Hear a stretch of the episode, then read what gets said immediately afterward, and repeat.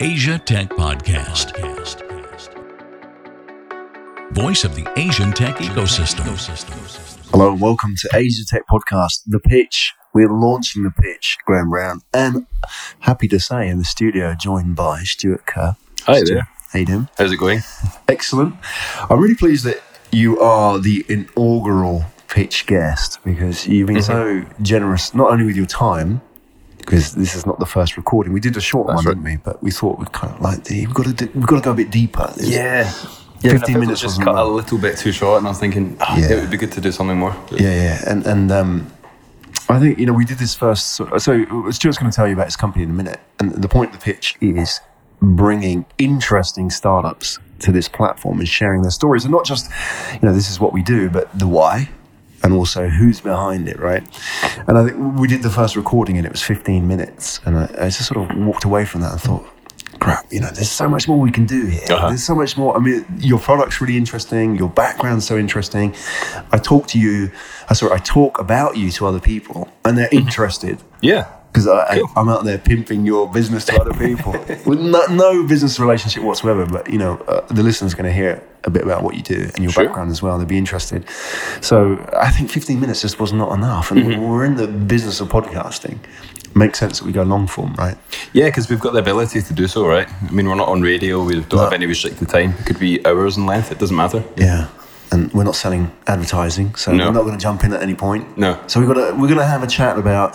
I think you know the point of the pitch is this: is that um, you know there are plenty of formats out there to find out about startups. You can go to a demo day. You can Mm-hmm. go on to you know any of the the websites.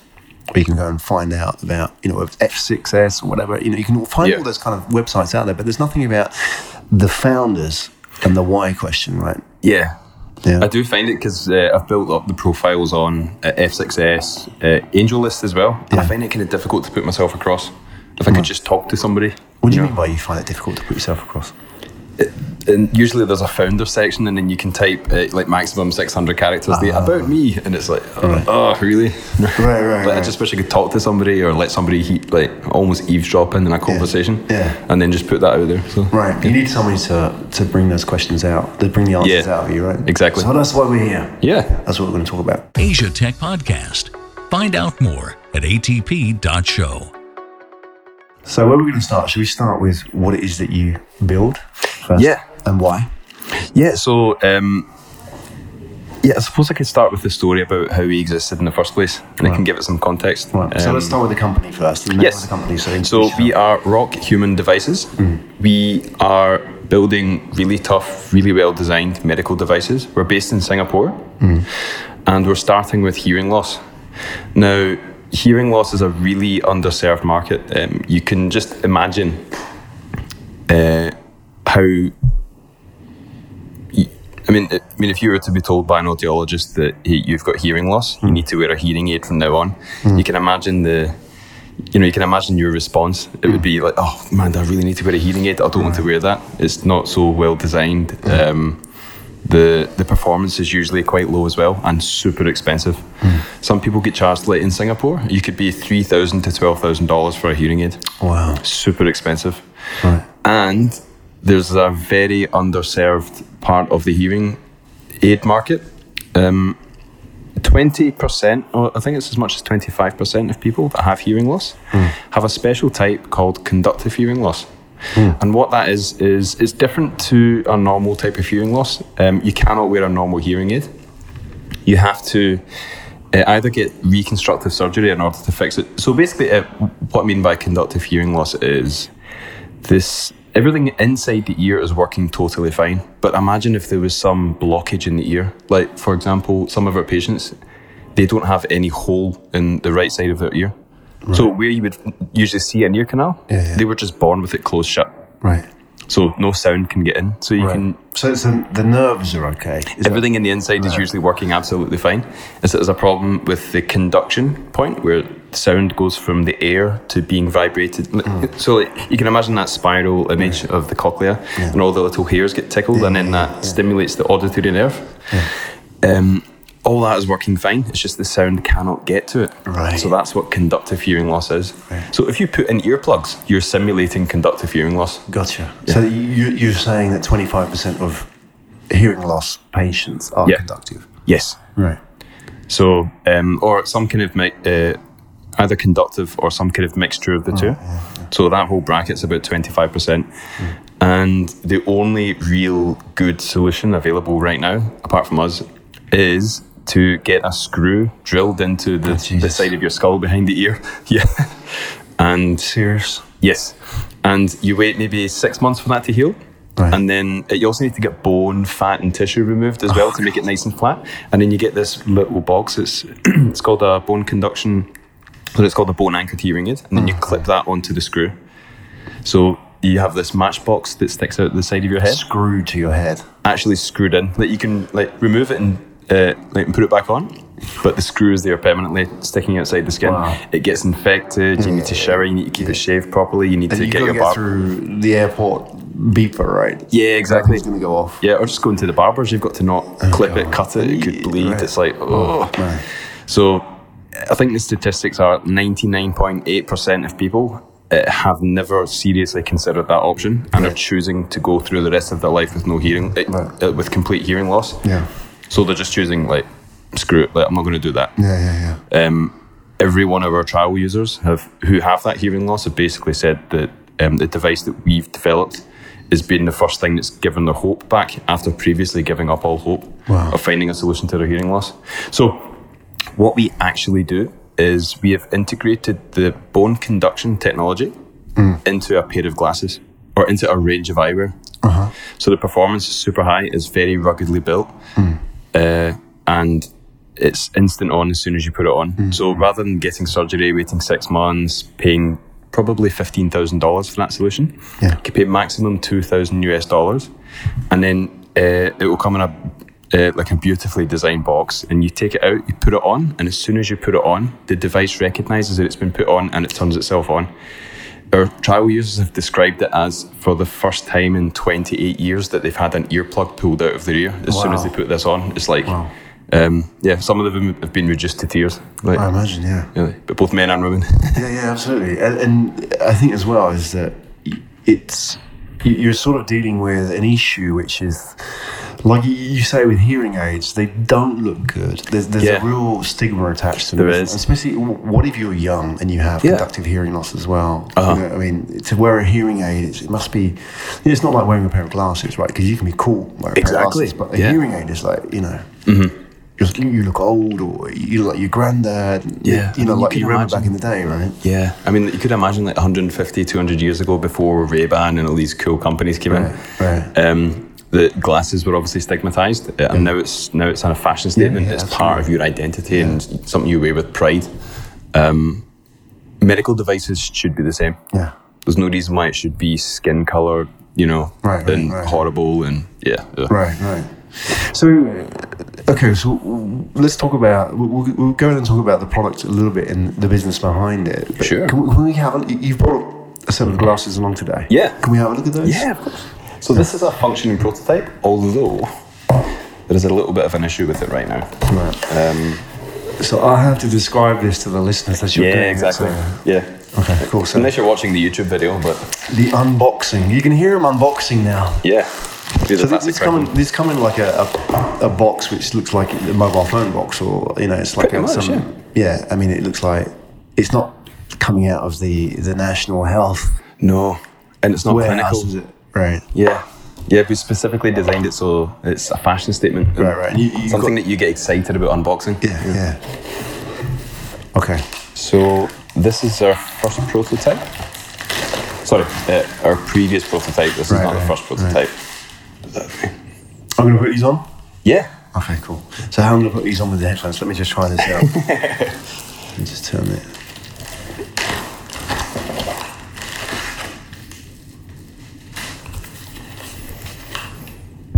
Okay. So these these look these feel like just a normal pair of glasses. Yeah. Okay.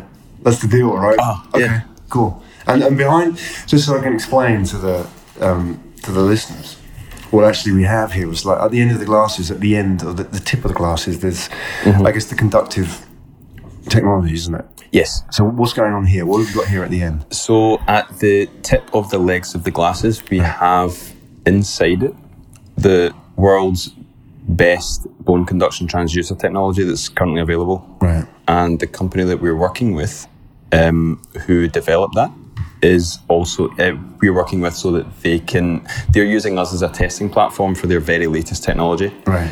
So on this design, um, we've actually shrunk Yeah. the transducer size. So is this the, la- the one you're handing to me now? Is the later design? yeah. Okay. So that represents the other style, but also the latest technology. Right. So here's the thing, and if you were to look at these, they're slightly chunkier than your average sort of like slim Yeah. design glasses, but at the same time, you wouldn't know, would you? You know, the slight Yeah. that that is kind of the well concealed. The the leg, as you say, of the of the glass is well concealed, isn't it? That end part. Yeah, exactly. But um, all of this is going to get much, much smaller. So once we move in, so that, um, once we get our next investment round, Yeah. we are going to develop the electronics so that we can make them very, very small. Right. So we can actually shrink them by at least 50% again. So Okay. it can all become very thin. Okay. Uh, we're going to be working with our battery partner to actually design the custom shape of the battery cell so that we can slip that in so it can look like the side of a stylish pair of glasses. Yeah, right. We're not trying to put a square battery into like a sleek design, you know. Gotcha. gotcha. So, Um, can we talk about the economics of this? Yeah, sure. Right. Okay. So I'm sure the listeners will be fascinated by what's going on here. So you got two prototypes here. Mm-hmm. How much does it cost to make one of these? Right now, it costs about 200 and, oh no, uh, for very low quantities, it's about 340 US dollars Right.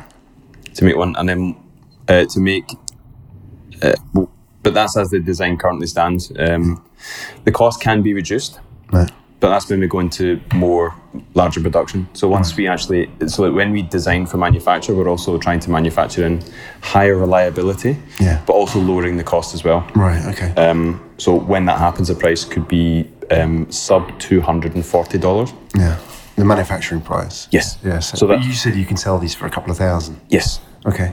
because if you compare um, like the solutions available, Right. Right. you know, surgery, getting a screw drilled into your skull, and then Right. tipping a matchbox onto the side of your head, that'll Right. be fifteen thousand dollars, please. You know? Right. Exactly. Um, but e-, even the conventional uh, hearing aid Yeah, would cost what? Eh, a good quality digital hearing aid that has lots of sound processing technology and all these good things in it um, could cost uh, usually at least two to three thousand dollars Right, okay. at least. So you- yeah, you're competing against those on price alone, right? S- yeah, Okay. to some extent. Right. Forget the forget the branding and the, the- you know the completely different experience as well. Yeah. But it's purely on price. It's comparable. Yeah. Right. So people aren't going to say, "Well, I can get a hearing aid for twenty bucks." You can, but it may not even be medically certified. It may not be safe for use. Yeah. And you certainly would not have gotten it through your audiologist. And your Because- audiologist would have tuned it specifically for your hearing loss. Right. And uh, i- if you get it through an audiologist, you do not risk the hearing aid being too powerful and further damaging your hearing. Okay. Because um, there's a problem in the hearing aid market right now is that people just walk into stores and they buy like an off the shelf uh, hearing aid or something that's advertised as an amplification device Right. Okay. and um, they turn the volume all the way up and then they damage their hearing further. So it's really important that uh, you know the audiologists provide medically certified devices to patients. Um, Okay. So i- i- is this is this regulated as a device? Does it have to be? It will be so part of our um, next stage that we're gonna you know that we're gonna use our funding for is actually to so that when we uh, continue the design process, we're designing for manufacture, but we're also designing so that it can be medically certified. Right. So we certify in Europe Hmm. using the basically the uh, Europe's leading, um, I guess you could say partner. Uh, we're going to use TUV, which we recognise as it's a it's a it's a most reputable body Hmm. for medical device certification. So we're going to use that. Okay. Right. So the cost is actually not too bad. I think we can get it done for like twenty five or thirty thousand US dollars, Right, right. Which, is, which is actually not bad when you consider um, the amount of work and effort that goes into it. Absolutely. Yeah. So let- let's talk about how you funded this up till now. Yeah, so, So um, let's start, start at the beginning. Is that so? Your company, Rock Human Devices, is, is You and Yes. how many other people? Uh, so far, just me. Right. So you're the 100% owner. Uh, yes, apart from a couple of people that have helped me as um, like Advisors. advisors or Right, whatever. okay. So, uh, but basically, I own about ninety or so percent of the Right, company okay. right now. Yeah. So 90%, 90 plus or minus with a few advisors on board. Yes. And you've, how, how have you funded up to now? Because these prototypes aren't cheap, right? So Yeah, that's right. So we had our seed round in uh, about July or August of last year. So we got a hu- uh, just over hundred thousand Singapore dollars in funding. yeah. So, excuse me, I just burped.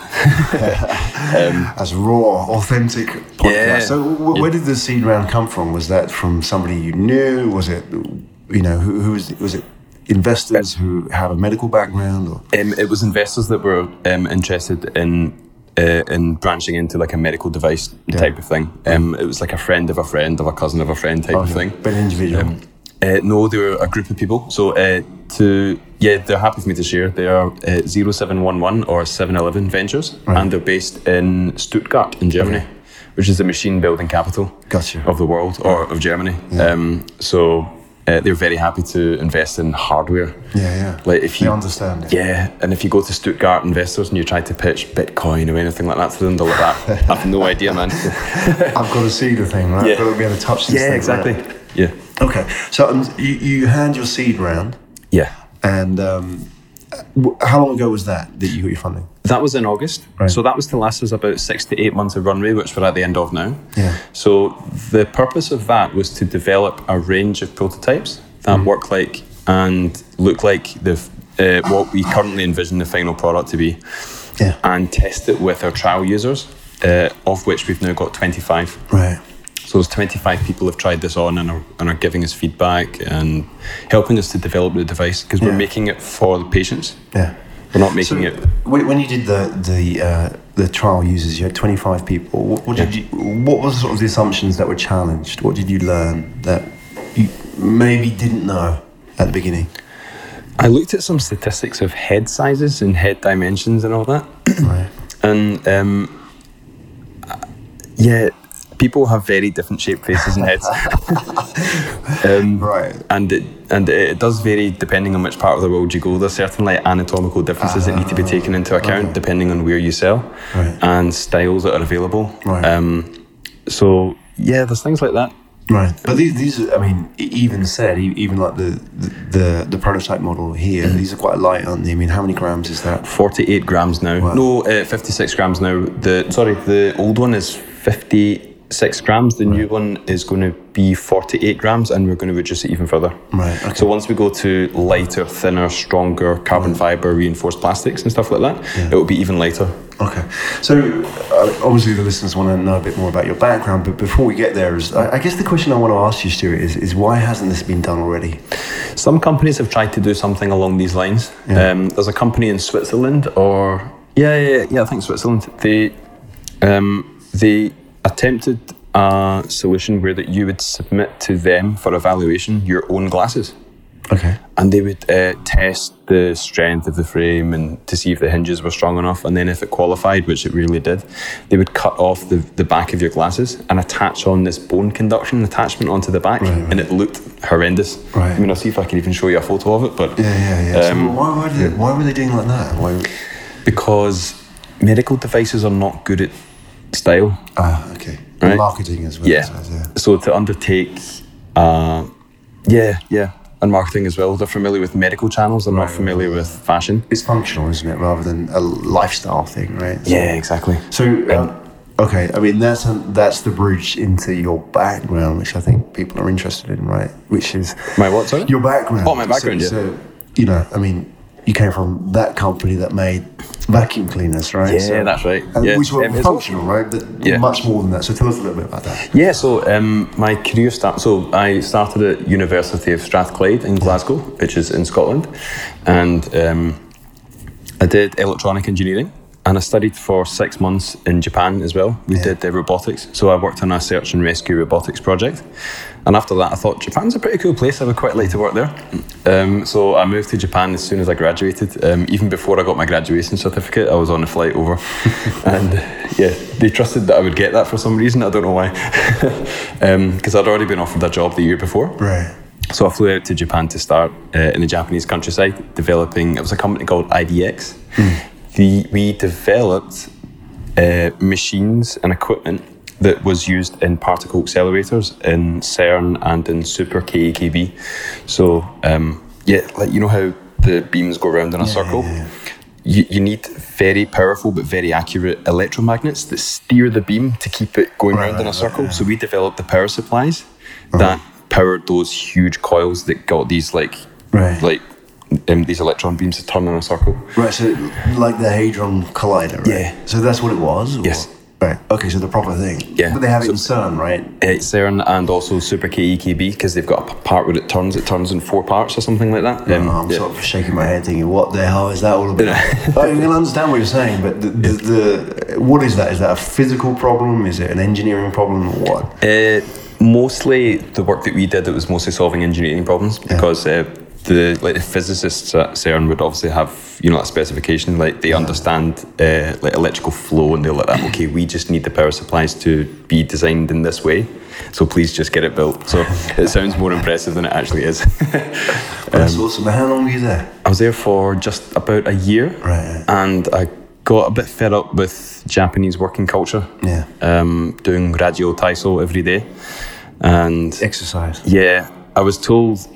I, I realised I was in the wrong place when somebody told me, um, Stuart, just keep your mouth shut until the day you turn 40 years old because that's the day that you will know everything. And I was like, that. Right. Really? And how old are you then? I was 23 or something. I was just, yeah, yeah, like just a puppy in their eyes. Right. Um, A long way to go. yeah, yeah, but yeah, but you got to learn by making mistakes, and it's yeah, something that that culture doesn't really Yeah. um, put a lot of pride in. Yeah. Yeah, which is unfortunate. So I left, and I thought, like, I want to join a startup. I want to do something like that. Um, so I've been following a startup in Singapore called Pirate 3D. Mm. They had designed and launched on Kickstarter and got a huge amount of orders from Kickstarter. Um, uh, for launching a 3D printer. And it was supposed to be like ultra consumer friendly, and it really was. The product at the end was great, but it didn't fit the market. Uh, the market changed during the time. Was it and, quite early?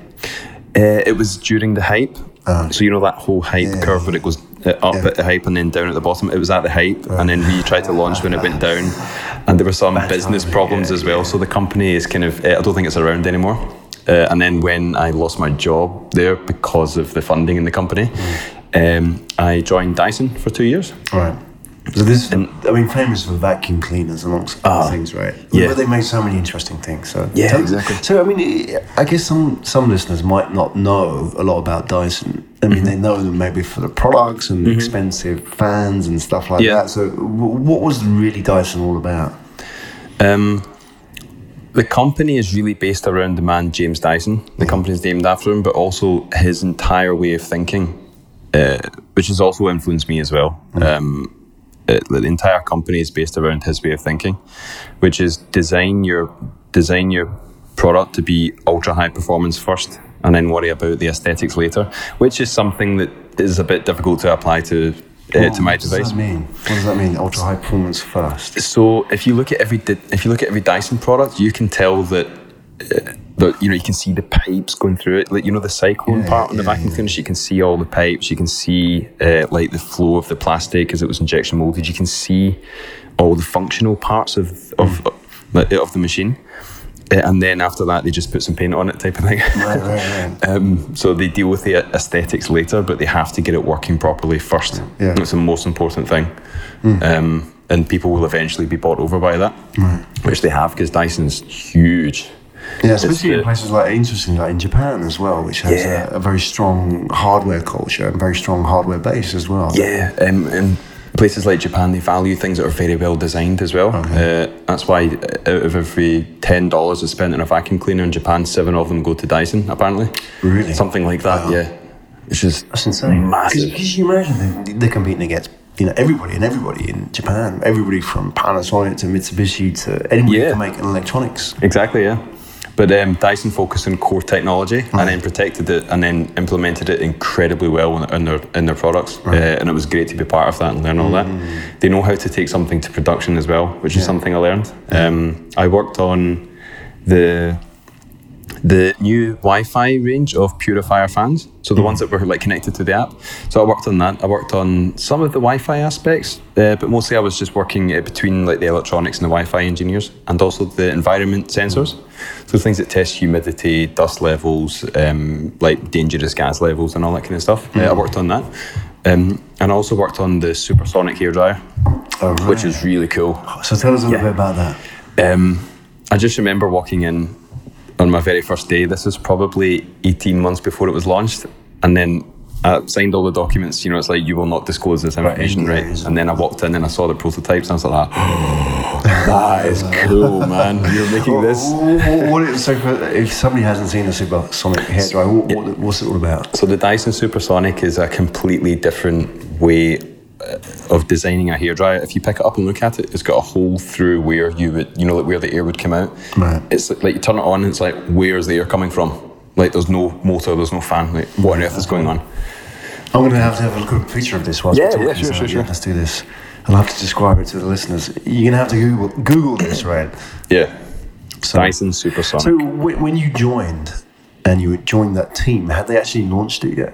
no, Oh, okay. So, okay. So uh, I joined that team very late on in the development, but I got to uh, I got to understand exactly what was going. Yeah, that one. Uh, This is insane. yeah, it's amazing, man. Like the amount of money that was spent to develop that was incredible.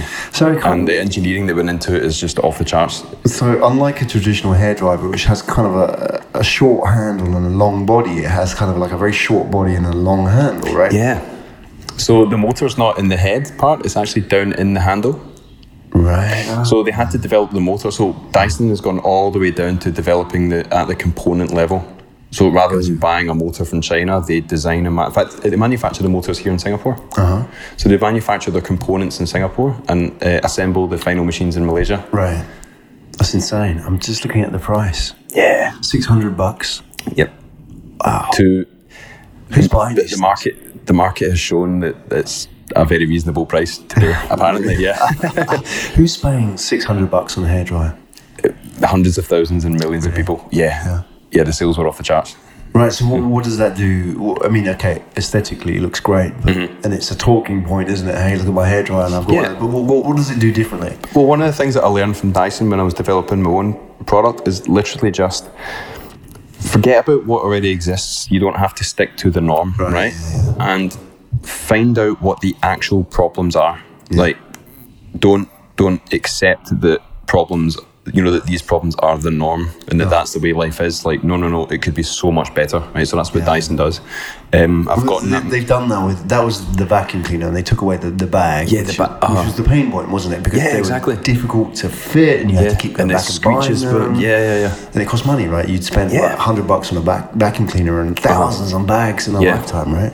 Yeah. So um, yeah. So there's two things here, right? So um, what Dyson does is, uh, which I've learned from, is that they um, develop core technology that solves very fundamental problems with how people interact with the machines. Right. Right. Um, and uh, the second thing, which is what you said, um, is the story of Dyson getting started.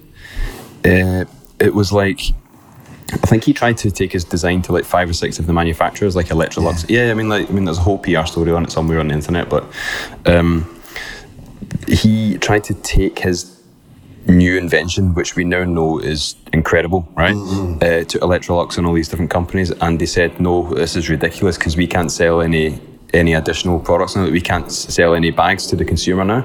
Wow. So why would we Right. forego that? Was it more profitable to sell the bags? And, Obviously not, because Dyson is doing much better, obviously, right? but for, for Electrolux and Hoover and Well, it was something that they weren't willing to let go of Yeah, yeah. because they will have to go to the shareholders and say, "Oh, look, we we want to scrap everything that we have pitched to you previously as a good thing, and admit we were wrong, and go down this whole new route." And in a big public stuffy company, yeah. it- So, I mean- these things don't happen. You mentioned something really interesting, Stuart, which I guess you know I want to talk about in the context of your own product is that that whole thing about you know what is the problem that you're trying to solve, and then you know um, start with that start you know that that sort of baseline.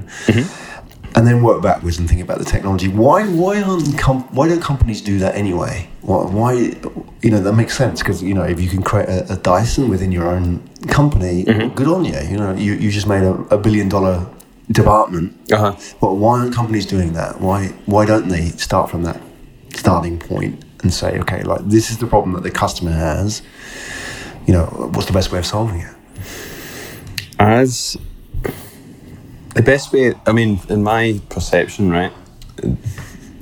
When you look at large companies, it's very like the amount of effort it takes to communicate with any one person goes off the charts as the company grows bigger.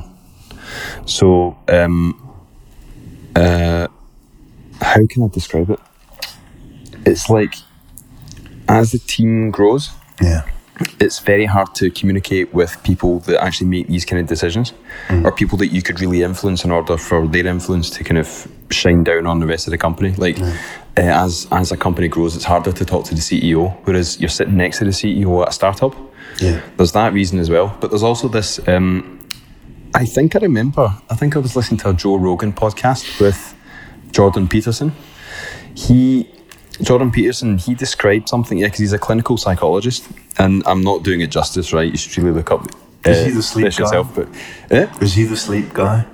no no I Oh. Okay, don't know no. who you're referring to now Those are the head of psychologists and talking about sleep, but anyway, go on. Uh, he um, he suggested something that as a company grows, what happens is is that um, uh, y- you tend to hire B players rather than the initial A players, right? So what happens is is that as your team grows from two amazing A players to a team of ten people, where half of them are A players and half of them are B players, right? What happens is they all get paid the same because that's how HR works, right? So everybody gets paid the same, everybody's all equal. The people who are doing really good at their job resent the people who are getting paid the same even though they're B, B players, they turn up to work five minutes late. They they don't put in as much effort. They're not as passionate. They don't care, but they're getting paid exactly the same and they're passing a performance review, so everything is absolutely fine. So what happens is is that the really good people they build up a lot of resentment and then they just leave. Right. And then what happens is is that they fill the gap with B or C players. Right, there you go. Mm, So it's that top one percent will leave your company, and then all of a sudden, like I think it's called the Pareto distribution, Right, yeah, Pareto something like yeah, 80 20 or 10 90 or. yeah, well, it's like five percent of. I mean, this is probably not right, but something like five percent of people do fifty percent of the work, Yeah, yeah, and absolutely. those are the A players who get who feel resentment when the B players come into the company, Oh. and then they leave. So they take fifty percent of everything that was ever done in the company away with them. So to fill the gap, you just need to have this massive, massive payroll of B players, and then that's how large companies just y- you know, like so awesome technology, people that are aggressive w- with a passion and wh- what it is they want to build or put out, they think, well, I mean, there's no place for me to do it in a large company. I'll Oh, yeah, just go and do something else. I'll, absolutely. I'll go out on my own, join a smaller company, start my own company. Yeah. So that's why, you know, I, I- I think large companies, especially medical devices, Mm. they kind of hit this like inventive brick wall. They get, I mean, it gets to a point that um, the what all the, all that they have is the reason that they existed in the first place, Yeah, yeah, absolutely. and there's not and there's not the environment or the people Yeah. there to actually take it to the next level or to try something new. So, um, in your own context, Stuart, when you've been prototyping this, h- how have you kept, kept it lean? In, in the sense that, I mean, it's you, right? And Yeah. You, you're building these prototypes and Yeah. Mm-hmm. you, you had all that angel investment, seed funding. You know, have you consciously, with that in mind, are Mm-hmm. you consciously not going out and recruiting or are you just so busy doing your thing? What's the story? It's not that I'm not recruiting it, but I'm. Uh, we technically have a, a small team, Yeah. but um, it's people that I've hired on a project basis, or people that have, you know, like uh, people that have helped me, s- you know, find bugs in a piece of code in exchange for like a couple of jugs of beer. You know what I mean? um, so because of that, That's where you pay developers. Yeah. yeah. So um, because of that, I- we actually have quite a big network of people that are working with us um, right now. Uh, I won't name names yet because we're gonna we're gonna announce it soon. But we've got some um, pretty industry leading people that are going to join the company. Yeah. Um, those who get the pitch deck, we'll see who they are. Yeah. Okay. Cool. Um, very, very, very good people that are very interested in joining the company Yeah. who are actually starting the process of getting them on board. And they, they come from big company backgrounds without naming names. Yeah, uh, big company backgrounds, but they get fed up with um, Mm. kind of being in a large company, and then they want to go and work with startups because uh, it's the most effective use of their skills. Absolutely. They feel the responsibility and the commitment of it as well. And so, It's in, something in that that they want. situation,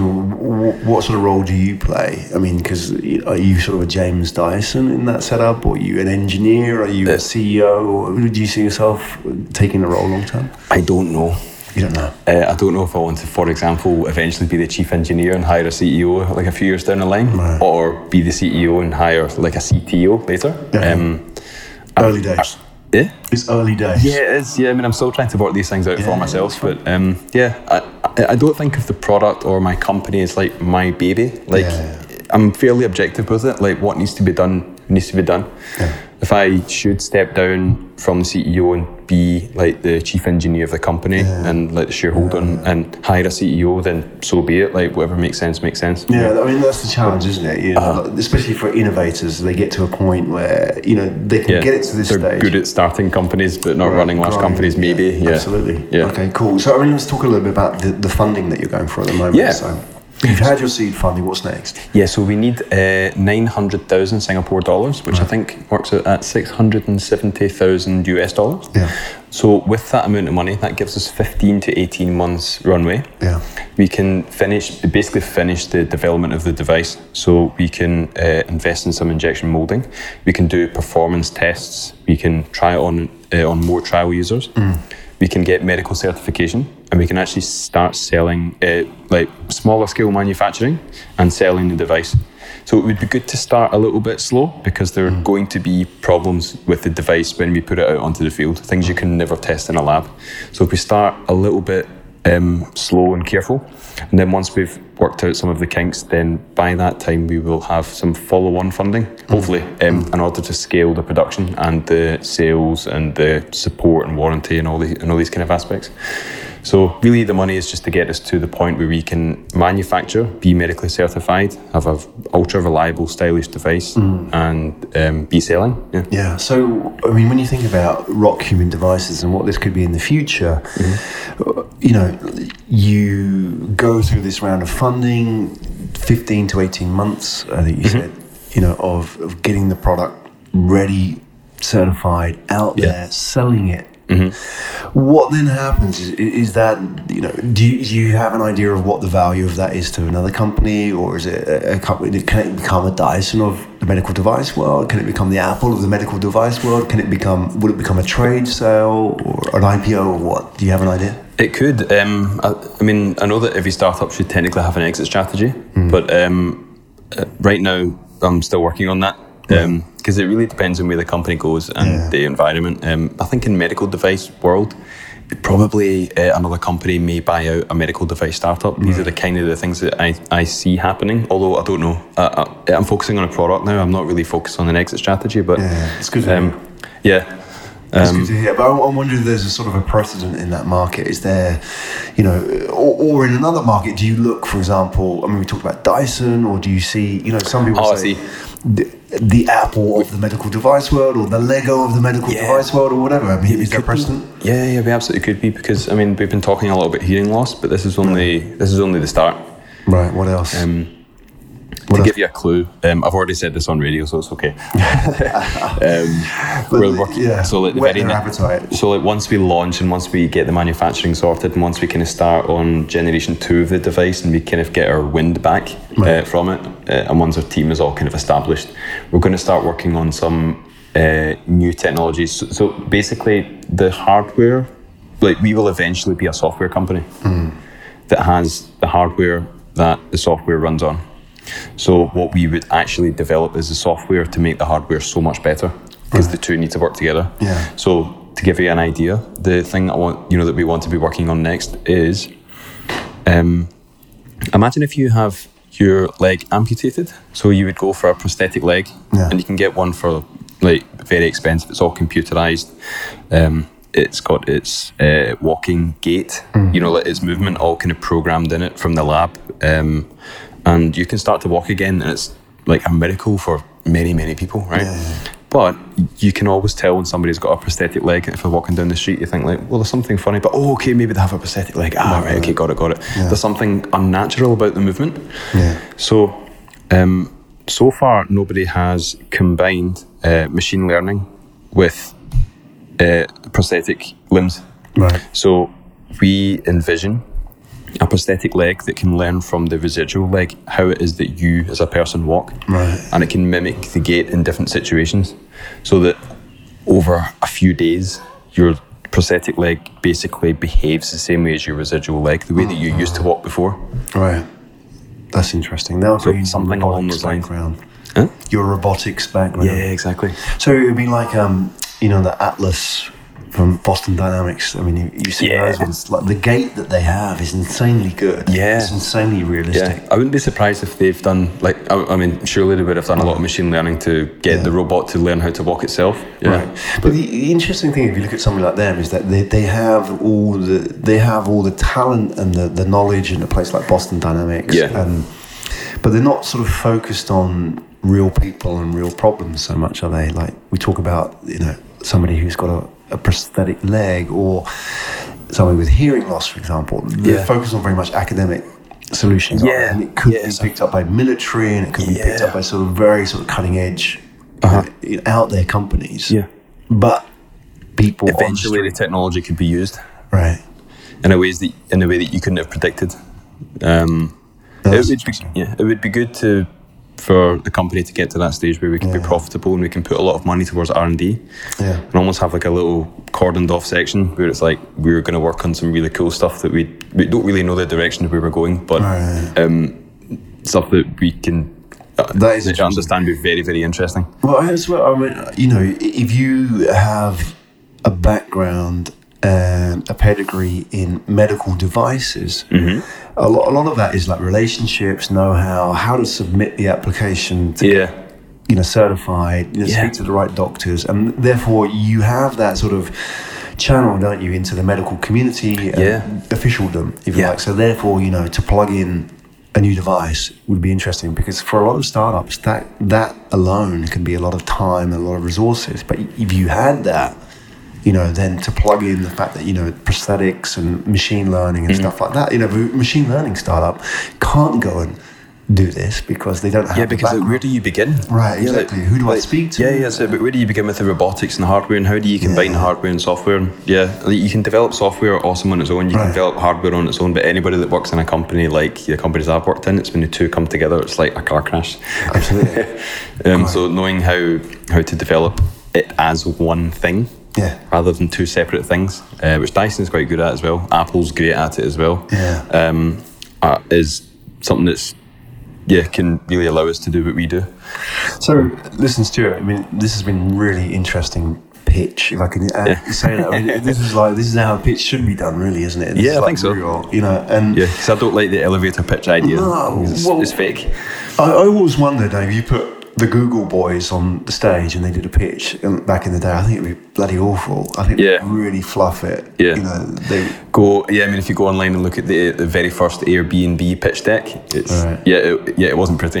well, there you go. It's, it's not the right. But- it's not the right sort of format or No. bandwidth to really get into the, the story as well. And yours has come out as well because we we understand a little bit more about where you've come from, your why, Mm-hmm. you know, your sort of approach and your way of thinking, which I think is really important for investors as well. Yeah. and I think as well, we're not just sort of talking to investors. There's founders out there who'd be inspired Yeah. by what you're doing. And well, yeah. I mean, it's like if anybody wants to h- help or even just wants to reach out to me in some kind of collaboration, then yeah, this what, is what would be good? What would be you kind of looking for? What sort of- Oh, um, somebody to develop like um, y- you know uh, UX for apps, and somebody that can design iOS, Android, somebody that can uh, el- electronics, but also got a good grasp of firmware, so that you can at least manage that aspect.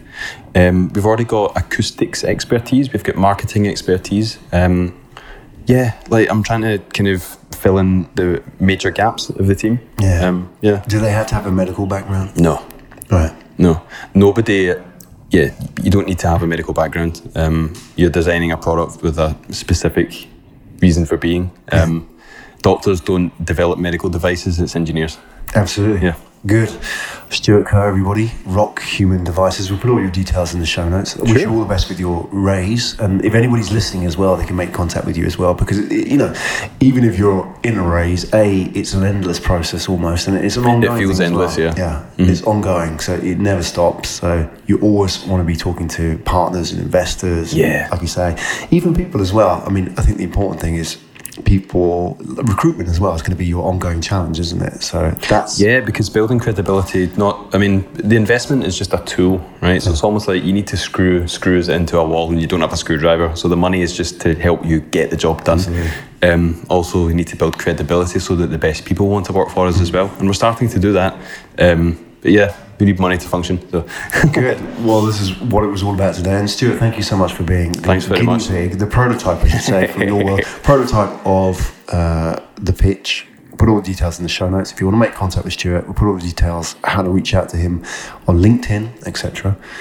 And uh, well, I don't know. I mean, for the pitch as well, I don't know. if There's a part two in future, an update, but sure, why could not? be- yeah. yeah, could be because a I can talk future about raise. my experience with everything. It could help future founders. Yeah. I- I would- you know what I'd like as well? I mean, you know, just sort of freestyling here, but when you're successful with this company, Mm-hmm. when you, I'm not if, when, because I believe in you, when you go through that, that, that sort of curve, it's never going to be easy, never going to be a straight line. No, it's not. It's totally up and down. Absolutely. So you've prepared yourself for that. You've got the Yeah. experience, but they're going to be young founders coming through as well, developing products. Yeah. I'd like you to be one of those guys we talked about at the pitch roundtable in future Yeah, and sure. advise them. How about that? Should should things go well, I would love to. Or if things if things Well- don't go well, I mean, like Ex- if- exactly. If, I mean, if the company goes crashing to the ground, uh, at least I tried my absolute best. I put my heart and soul into it. Yeah. But um, you can also learn from that, pick yourself back up, and be the most successful person on planet Earth if you choose to do so. Um, you've not failed just because your company failed one time, you know. Absolutely.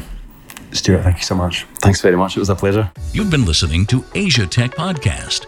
Find out more at atp.show.